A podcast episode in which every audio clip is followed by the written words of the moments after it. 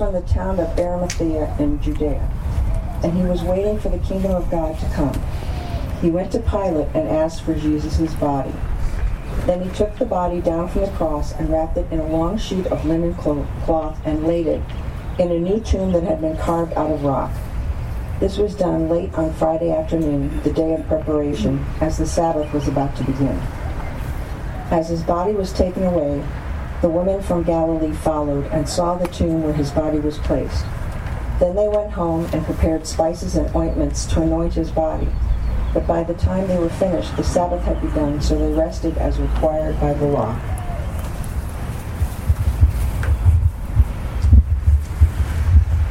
But very early on Sunday morning, the woman went to the tomb, taking the spices they had prepared. They found that the stone had been rolled away from the entrance. They went in, but they didn't find the body of the Lord Jesus. As they stood there puzzled, two men suddenly appeared to them, clothed in dazzling robes. The women were terrified and bowed their faces to the ground. Then the men asked, Why are you looking among the dead for someone who is alive? He isn't here. He's risen from the dead. Remember what he told you back in Galilee? That the Son of Man must be betrayed into the hands of sinful men and be crucified, and that he would rise again on the third day. Then they remembered that he had said this. So they rushed back from the tomb to tell his eleven disciples and everyone else what had happened. It was Mary Magdalene, Joanna, Mary, the mother of James, and several other women who told the apostles what had happened. But the story sounded like nonsense to the men, so they didn't believe it. However, Peter jumped up and ran to the tomb to look. Stooping, he peered in and saw the empty linen wrappings. Then he went home again, wondering what had happened.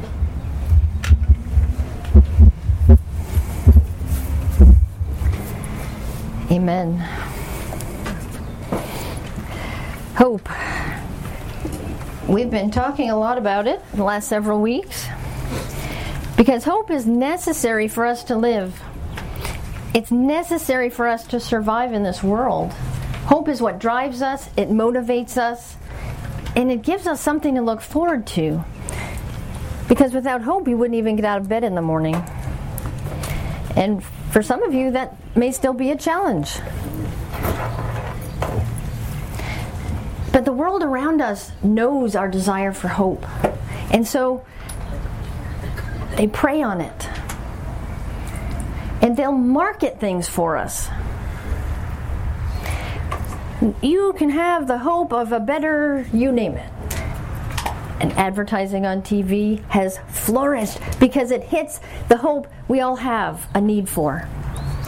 Let's take, let's see, how many of you remember the Thighmaster? It was one of those devices. It looked kind of like a paper clip and a discarded uh, torture device. Suzanne Somers, you know, was marketing it. It promised, you know, a fit body. It promised. It had a list of promises. I never saw any of those results when I got mine. any of you experience it? Okay. So it feeds it, that hope we have a hope of something better. And advertising agencies do it. How about this one? How about the chia pet? you may not have a green thumb, but even you can grow the chia pet. and those are still, they are so popular as gag gifts today. I think I have four of them at my house right now. And I can get them to grow, but I can't keep them growing. They always die on me. Have any of you heard of the Snuggie? Yeah. The blanket with sleeves. It goes to that place of sloth that we all have. We are ultimate lazy. It keeps us warm. We don't have to get dressed because we've got sleeves on our blanket. And all we have to do is click the TV. It's perfect, right? The hope of never having to get off the couch for a blanket or for clothes. What about the Fitboard? That's the newest one. You ever have the Fitboard? Ah, oh, you haven't heard of the Fitboard. Okay. This, it's like a surfboard that's curved. And you stand on it and you twist like this. And it has these catchy music and it says, You will have the fittest body ever. Yeah. Yeah. Did it work? No. No, false hope advertising. I'm telling you, I've had every one of these, just so you know, because I've fallen for the false hope that they've dangled out in front of me. But that's what the world does. They know we have that desire because God put the desire for hope within us. God put it there, but only God can fill it. Only God can fulfill that hope within us. And He's provided a way for that hope to be fulfilled. Because God loved us. Because Jesus stepped out of heaven to live among us. And because Jesus died on the cross and rose again, we have hope. Amen. And that's a hope, that's a promise from God. And it's a hope that's a promise that's filled with other promises. It's a hope that brings joy. It's a hope that delivers truth. It reveals grace and mercy. It's a hope that brings forgiveness. And it's a hope that gives us heaven. And it's a hope that we have only because of the resurrection of Jesus Christ. That's why we're here today. That's what we're celebrating. We have hope because of the resurrection. We have hope because of an empty tomb. We have hope in the emptiness. Right. You know, usually emptiness makes us uncomfortable.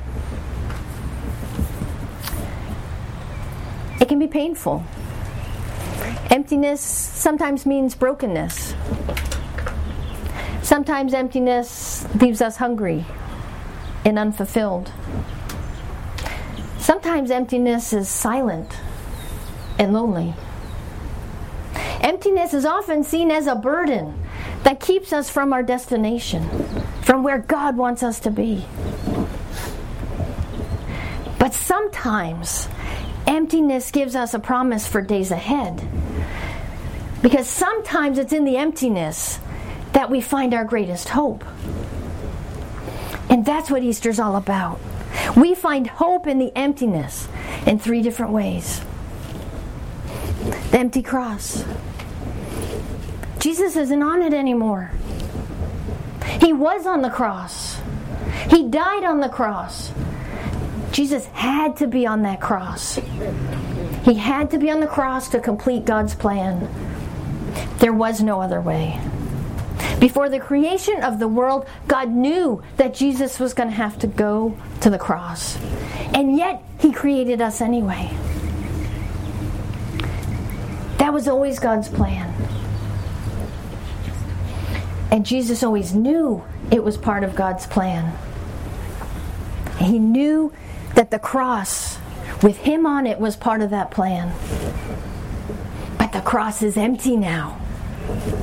The writer of Hebrews says this So Christ, having been offered once to bear the sins of many, and by that we will have been sanctified through his blood. He died once for all, for all time. Jesus died on the cross. He was taken down from the cross and he was buried, never to have to go to the cross again. He said those words, It is finished. His last words before he took his last breath. It is finished. The plan was complete. He completed his purpose. He paid the debt for our sin. The cross is empty, but we keep trying to put him back on. Every time that we tried to be good enough on our own, we put Jesus back on the cross. Every time that we behave like the rest of the world and don't seek to be different, we put Jesus back on the cross. Every time we dabble in sinful behavior because it feels good, we put him back on the cross. We're saying that his death was meaningless and he must die over and over and over again. But thank goodness we have an empty cross. Because Jesus came to pay our debt, because he came to restore our relationship with the Father. And the next emptiness, empty tomb. Jesus died. He was wrapped in linen and, and buried in a borrowed tomb. He didn't even have his own burial place. But on the third day, he came out of that tomb. He rose from the dead, conquering sin and death. Jesus is no longer in the tomb, he's been raised from the dead. Amen? Amen? Amen. When the woman went to the tomb that morning, the stone had been rolled away. And they were expecting the worst when they started to look in. But they saw nothing. The Jesus that the Lord is risen. That's what the angel said. He is not here, he is risen. He is alive today. I don't think the discovery of nothing has ever had more impact on the world. You know, we hear a familiar phrase about history. Oh, that was a defining moment in history, we say. It changed everything. And there are several things we could say. The wheel, the invention of the wheel, it changed everything. It was a defining moment. We'd still be walking everywhere and lugging everything if we didn't have the wheel. The printing press, We'd still be just talking. We wouldn't have Barnes and Noble. We wouldn't have Amazon if it wasn't for the printing press. It changed everything. The discovery of electricity changed everything. We'd be sitting in the dark if we didn't have electricity. The first car, the first powered flying machine, it changed everything. But as significant as those things are, nothing even comes close to the impact of an empty tomb. Nothing. There's been no single event in history that has had more impact on people's lives than the empty tomb. Because in the empty tomb, we find hope. We find purpose and meaning for living this life that's oftentimes just unbearable for us. It's in the empty tomb that we see good have victory over evil. In the empty tomb, we see Jesus really was God, just like he said so. In the empty tomb, we see that God is a God of love. He's a God of peace, a God of mercy and forgiveness. The cross is empty because Jesus had victory over sin. The tomb is empty because Jesus had victory over death. So what? So what? So what? There's an empty cross, an empty tomb, who cares? What impact does that have on me today? I'm in the middle of this struggle. I have this issue going on in my life. So, what does the empty cross and the empty tomb, what does it have to do with me today, now? Come on, Pastor, tell me. What does it have to do? Pastor, you want to share? This is why it matters. There were 12 disciples that left everything behind to follow Jesus. Each one of them had a past. They were men who had done wrong things, stupid things, selfish things. In other words, they were people just like us. Let's look at Peter. He was loudmouth. He was prideful. And he often just opened his mouth before he thought. Or there's James and John, the two mama's boys, who thought of themselves as really good, good, deserving of higher standing than the others. Then there was Matthew, a tax collector, hated because he was a tax collector, because tax collectors were stealing from their own people. He was a thief. But God took them and he began to paint a new picture of their lives. Peter became an instrumental leader in the early church. He wrote several letters in the Bible.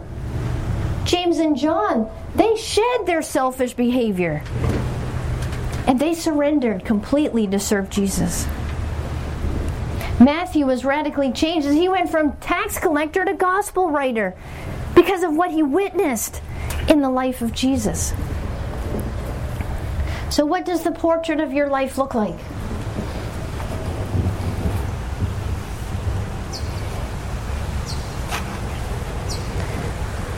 Any of these words? Stubborn, pride,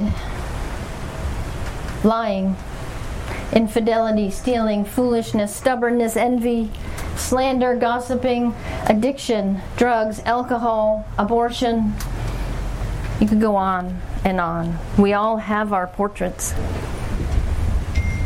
Every one of us has parts of our portrait that we're ashamed of, we wish would disappear. And there's parts that we cannot change no matter how hard we try. We all have those darkened areas. Some of us are just a little bit better at hiding it than others. But the empty cross reminds us that because of Jesus' sacrifice, our souls are washed clean. And the empty tomb reminds us that we can have a new life. Because the empty cross, the empty tomb, you know what they give us?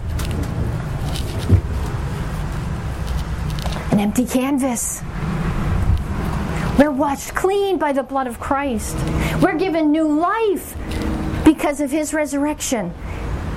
And he gives us a whole new canvas to paint on. Washes it all away. He begins to paint a masterpiece because he's put a masterpiece in every one of you.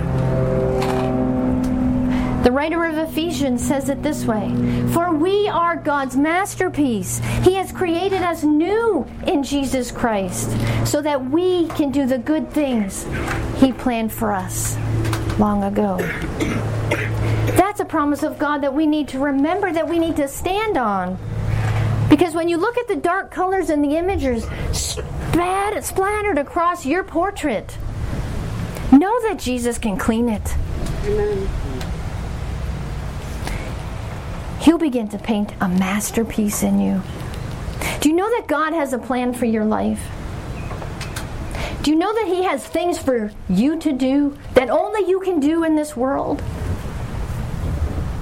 That's hope. That's the hope we need to celebrate today. That's the hope that the empty tomb and the empty cross bring us.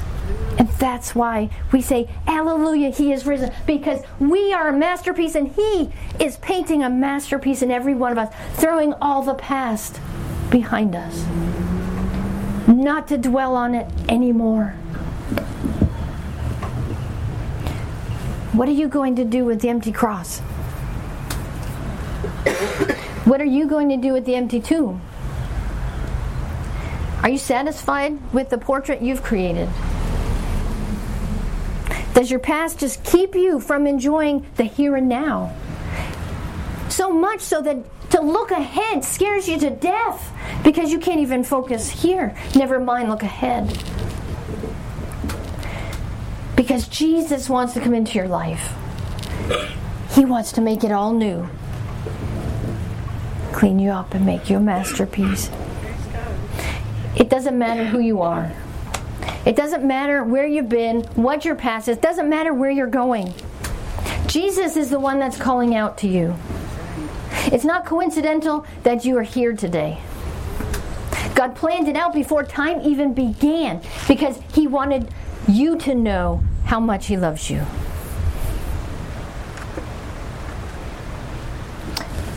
The empty cross brings us hope. because your life, my life, was traded for Jesus. God considered you valuable enough to send Jesus to die for you because you're worth dying for. When Jesus was on that cross, he endured it because he was thinking of you and you and you and you. Amen. When he conquered death and he rose again, he thought of you and you and you. Listen to Jesus' prayer in the garden.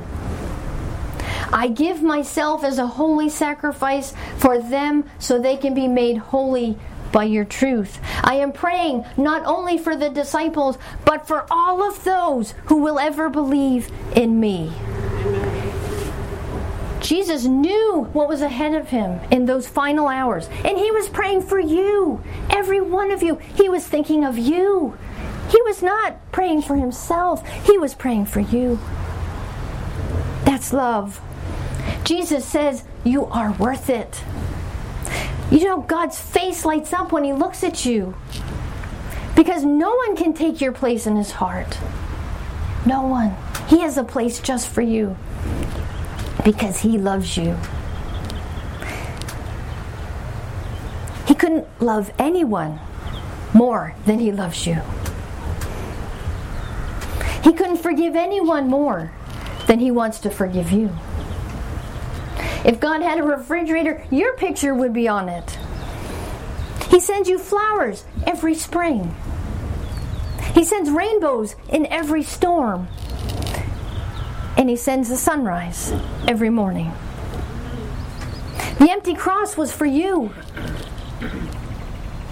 The empty tomb was for you. So you could start over. So you could start new with an empty canvas for Him to paint that masterpiece in you. Jesus knows you're worth it. He's alive and He loves you more than you could ever understand. He loves you more than you love yourself. So, what do you do? What are you going to do now? Please don't leave this place feeling the same way when you walked in.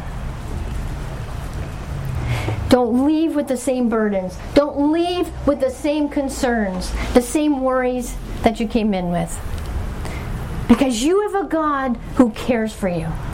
You have a God who wants to forgive you. You have a God who says, Forget your past. I have something better for you. Start a new life. Start it now. Start it today. Even if you've come to Jesus before and you're you're just feeling burdened. Don't leave feeling that way. You have a God who wants to fill you with hope. You have a God who wants you to experience His peace and His love. At Easter, we celebrate hope in the emptiness. Because in Jesus, empty is redefined. Because of the empty cross, we're ushered into the presence of God. Because of the empty tomb, we know that God will never leave us. And with an empty canvas, we know that God's creating a masterpiece. So we can keep moving forward. Day at a time, maybe some days an hour at a time. But as long as we're taking one step at a time, that's all that matters. The emptiness is because Jesus thought of you. He thought of you because he thought you were worth it. But you have to want it. You have to choose Jesus. You have to choose to want hope.